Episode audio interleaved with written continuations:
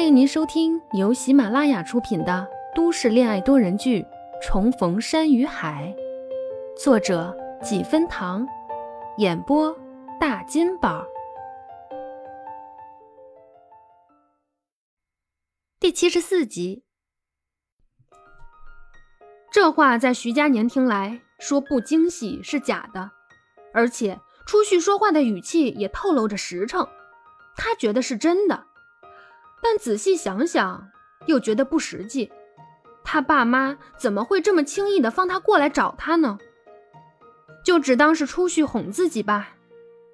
他漾着笑意，揉了揉他的头，轻轻的回道：“那真好。”然后又拿起勺子，优雅的喝起粥来。他这个样子，明摆着就是不相信。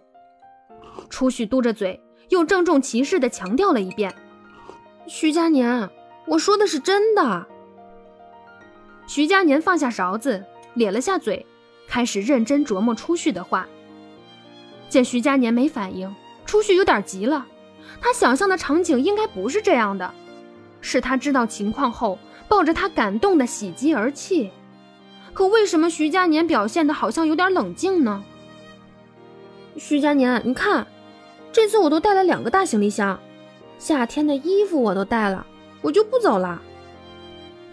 徐佳年这才注意到门口玄关处的两个行李箱，盯着那儿看了三秒，又平静的转头面对初旭：“你爸妈知道吗？”还是没有惊喜，没有感动，只有质问，而且还直接问了一个送命题。初旭泄气了，懒洋洋的摆摆手，想要起身，被徐佳年扣住了。他宽厚的手掌握着他的腰。让他不能动弹，又问了一遍：“初旭，你爸妈知道了吗？”初旭看着他那像钩子一样的目光，犀利尖锐，而他有点局促，心里的委屈感一下子冒上来，像个做错事的孩子，低着头，瓮声瓮气的回了一句：“嗯，我还没来得及告诉他们。”好，那就不要告诉他们吧。上一秒还有点委屈的初旭，下一秒听到徐佳年的话，还是有点窃喜的，以为徐佳年跟他一个想法，以后再慢慢说。结果徐佳年又来了一句：“我跟公司请两天假，陪你玩两天，你就回欧城吧。”初旭一听这话，整个人的脸色都拉下来，挣开徐佳年的手，站起来转身往房间里走。徐佳年，我很累，不想说话。你自便吧。被徐佳年拉住，凡凡。初旭不想再听他说话，直接打断。徐佳年，我到这里不是来和你吵架的，也不是听你说劝的。我不明白你是怎么想的。我们两个人异地恋，我主动迈出一步来配合你的生活，你有什么不情愿的？初旭看着他，一脸的自嘲。我的闺蜜，值得我放弃所有奔赴你的城市，笑我傻，骂我笨，不过最后还是尊重我的决定，给了我最大的支持。你的朋友也很给力，不仅给我提供了住处，还给我联系了工作。那你呢？一开口就让我回去。我现在在想，你到底配不配得上我这一腔的孤勇？初旭的话说的有点重了，可是徐佳年。真的让他太失望了。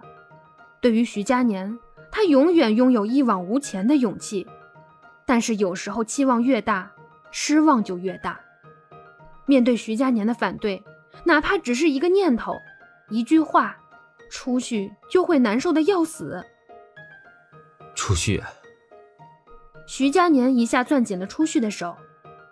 都说女人偏感性，男人偏理性，这话是有一定道理的。爱情当头，初旭想的是两个人的情长纸短，而徐佳年想的更多是如何让长辈允诺看好他们的感情。毕竟他们是要过一辈子的。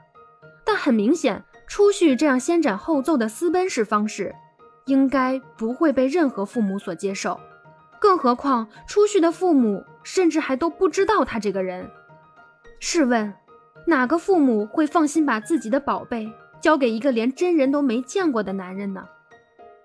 初旭撇撇嘴，丧气的回了一句：“当然不放心。”徐佳年安抚他：“你能来，我真是一千个一万个开心和感动。”初旭哼笑一声，心情慢慢的缓和，但是对自己的决定还是誓死坚守到底。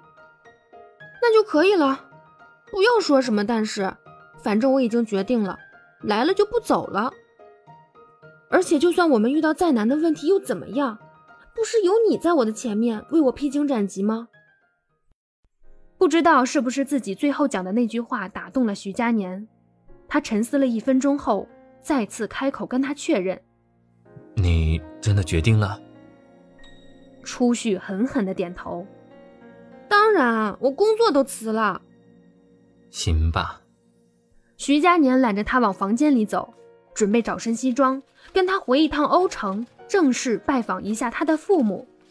那我们现在就回欧城，我亲自上门拜访一下他们，顺便和他们说清楚。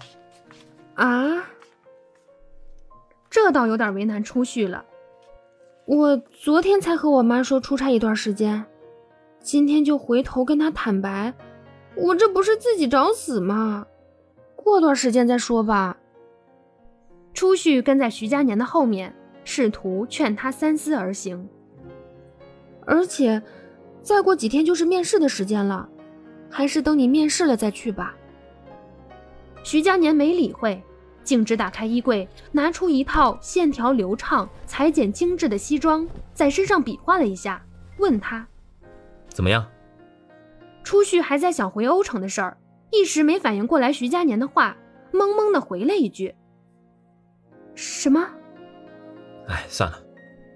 徐佳年直接忽略他的意见，拿下西装，当着他的面就开始换。原本还在冥思苦想的初旭一下子没了声音，痴痴地看着他一层层剥掉自己的衣服，渐渐露出肌理分明的小腹，层层肌肉平铺饱满，那若隐若现的一格格小方块，他的眼睛都看直了。徐佳年看着小姑娘眼睛发亮的样子，撇嘴笑了笑，下一秒却扬起衣服直接盖在她头上，直接遮住了她的视线，口水都要流出来。初旭撇嘴，明明是你自己在我面前换衣服的，嘀咕了一句：“是你自己耍流氓。”